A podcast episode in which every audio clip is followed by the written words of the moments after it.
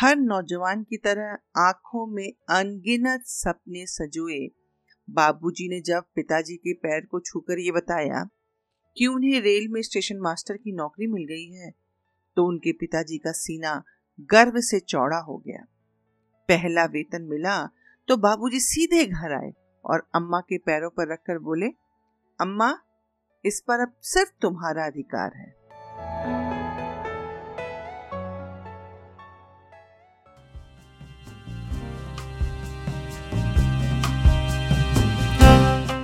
नमस्कार, सत आदाब, गुड मॉर्निंग।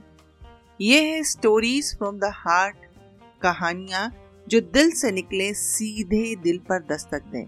तो साहिबान कदरदान, दिल के दरवाजे खोल दीजिए और कहानियों को दिल तक पहुँचने दीजिए। मैं दावे के साथ कह सकती हूँ, ये कहानियाँ आपको अपने आगोश में ले लेंगी। तो चलिए, बिना देर किए मैं हट जाती हूँ आपके और कहानियों के बीच से।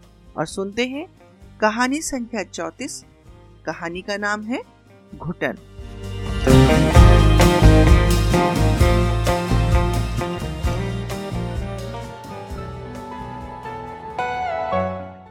मेरे पिता रमाशंकर जी निश्चेष्ट ज़मीन पर सो रहे थे। उनके चारों तरफ़ परिवार वालों की भीड़ थी।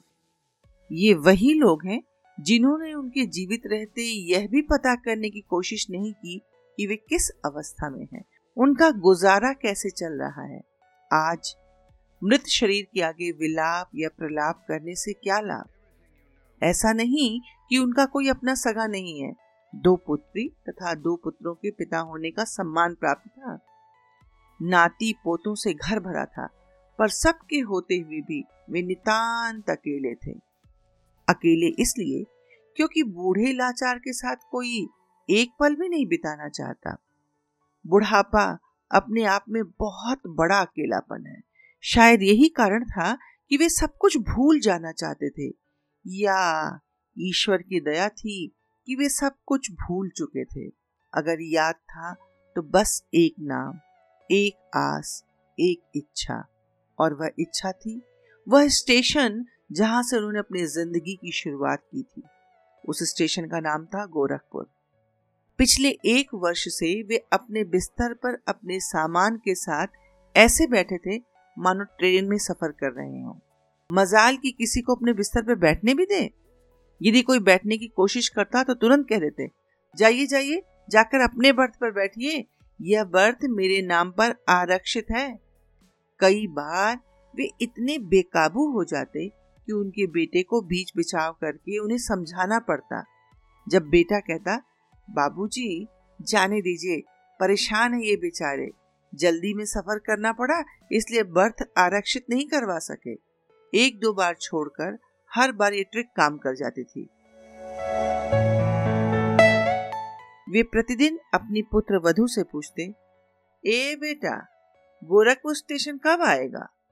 बहू बड़े धैर्य से कहती, बाबूजी, जब स्टेशन आएगा तो आपको बता देंगे। बस इसी भरोसे के सहारे कि एक न एक दिन ट्रेन गोरखपुर अवश्य पहुंचेगी। और जब पहुंचेगी तो यदि मैं सोता रहूँगा तो मेरी बहू जगा देगी। इसलिए वे जिए जा रहे थे, जिए जा रहे थे। ज़िंदगी कितनी अजीब होती है। अपनी गति से नचाती है और नाचने वाला नाच नाच कर खुश होता है। बाबूजी ने भी अपनी ज़िंदगी के साथ कदम से कदम मिलाने की शुरुआत उन्नीस सौ सत्तावन में मात्र जब वे 21 वर्ष के थे, तब शुरू की थी। लोग बताते हैं कि हर नौजवान की तरह आँखों में अनगिनत सपने सजाए बाबूजी ने, जब पिताजी के पैर छूकर ये बताया कि उन्हें रेल में स्टेशन मास्टर की नौकरी मिल गई है तो उनके पिता का सीना गर्व से चौड़ा हो गया। पहला वेतन मिला तो बाबूजी सीधे घर में आए और अम्मा के पैरों पर रखकर बोले, अम्मा अब इस पर तुम्हारा ही अधिकार है। उनकी अम्मा ने आँखों में आँसू भरकर तुरंत उस पैसे में से थोड़ा भगवान को चढ़ाया और बाकी अपने आंचल में बांधकर सौ सौ दुआएँ देती उठकर कमरे में अंदर चली गई। अम्मा ने उन पैसों का क्या किया? ये पूछने का अधिकार न पिताजी को था और न ही उन्होंने कभी इसकी आवश्यकता समझी। बाद में दादाजी से बातों ही बातों में पता चला अम्मा ने बबीता, यानी कि मेरी बुआ के विवाह के समय गहने बनवाने के लिए छोटे दादा से कुछ रुपए उधार लिए थे। उन पैसों में से सबसे पहले छोटे दादाजी का उधार चुकाई। पलक झपकते महीने भर की कमाई कहाँ छुमंतर हो गई पता ही नहीं चला। जरूरतों का सिलसिला यहाँ कब और कहाँ रुकता है? मेरे पिताजी के साथ भी यही हुआ।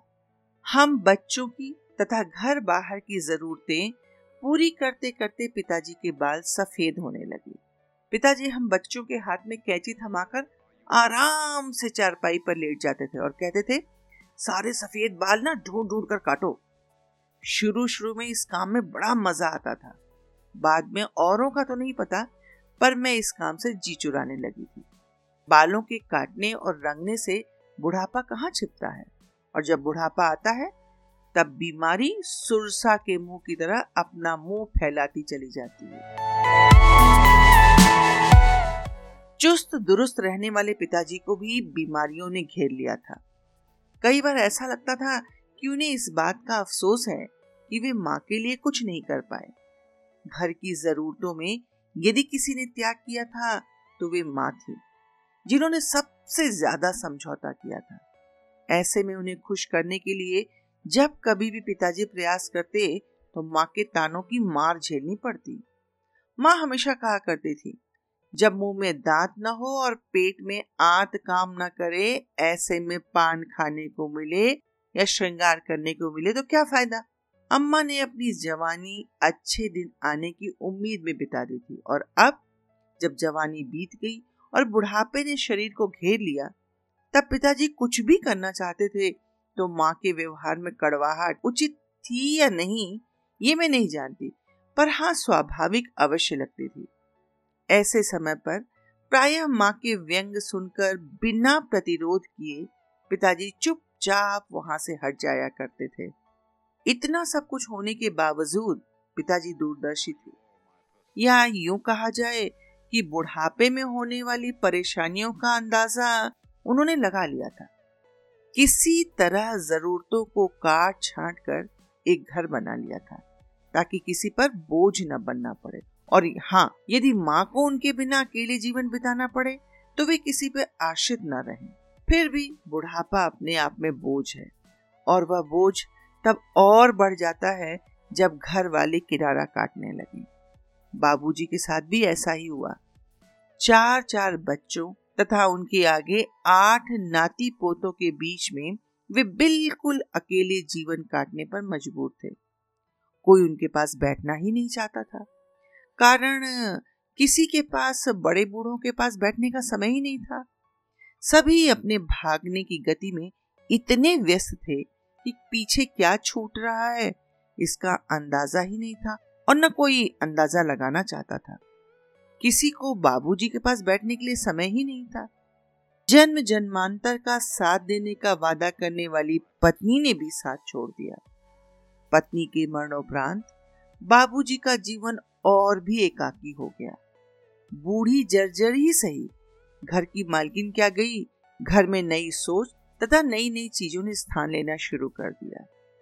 पत्नी तो ज़िंदा थी नहीं, जो पति के लिए पैरवी करती। परिणामतः बाबूजी को घर के पीछे वाले भाग में एक अनावश्यक वस्तु की तरह जीने के लिए छोड़ दिया गया।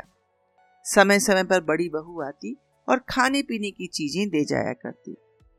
वह जब भी आती, बाबूजी अपना शाश्वत प्रश्न उसके सामने रखना नहीं भूलते। ए बेटा, गोरखपुर स्टेशन कब आएगा?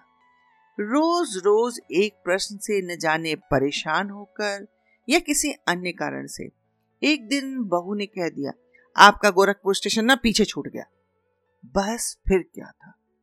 वे रोने लगे और रोते रोते पूछने लगे, अब मैं कैसे वहाँ पहुंचूँगा?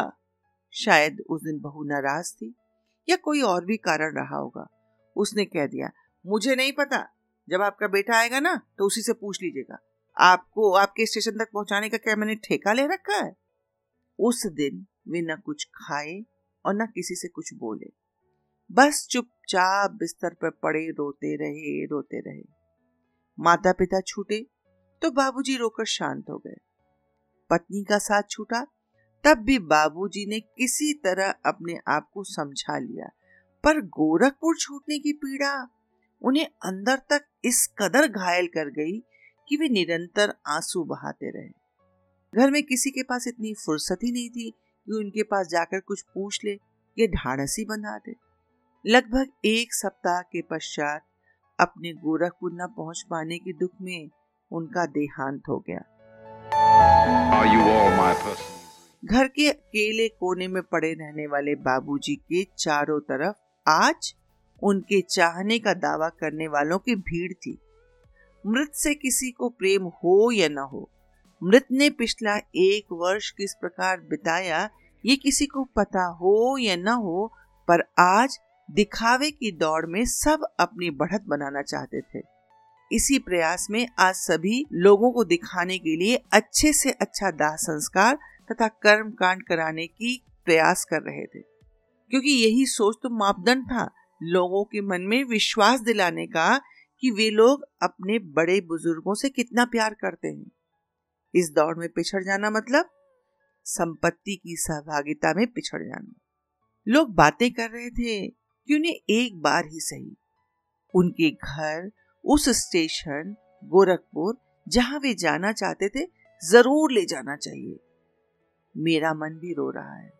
अपने जनक के जाने का दुख भी है, पर न जाने क्यों एक शांति भी है कि कोई उन्हें गोरखपुर ले जाए या न ले जाए।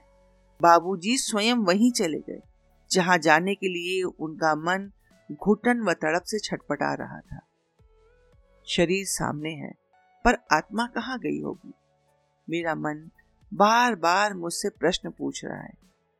मेरे मन ने स्वयं ही मुझे जवाब दे दिया। शायद उस अनदेखी दुनिया में बाबूजी चले गए होंगे, जहाँ उनके लिए गोरखपुर जाना आना कोई कठिन कार्य न होगा।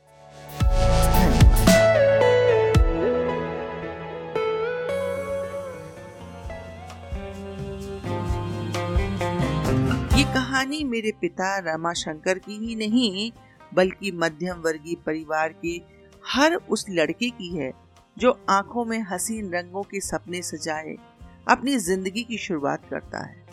आसमान को मुट्ठी में भरने की ताकत रखने वाले हर युवक की कहानी अपनों की ज़रूरत से शुरू होकर इन्हीं जरूरतों को पूरा करते करते यही कहीं खो जाती है। काल्पनिक ही सही। पर समाज के वास्तविक सत्य को उजागर करती कहानी ने आपके दिल को यदि छू लिया हो तो मेरी कहानी को, कहानी सुनने के शौकीन मित्रों के साथ साझा ज़रूर कीजिए और अपनी प्रतिक्रिया Shraddha dot P D Y पर भेजने का प्रयास कीजिए या फिर वॉइस मैसेज द्वारा बताइए आपको मेरी कहानी कैसी लगी। एक पक्ष के पश्चात फिर मिलेंगे एक नई कहानी के साथ। तब तक आपकी प्रतिक्रिया की प्रतीक्षा में।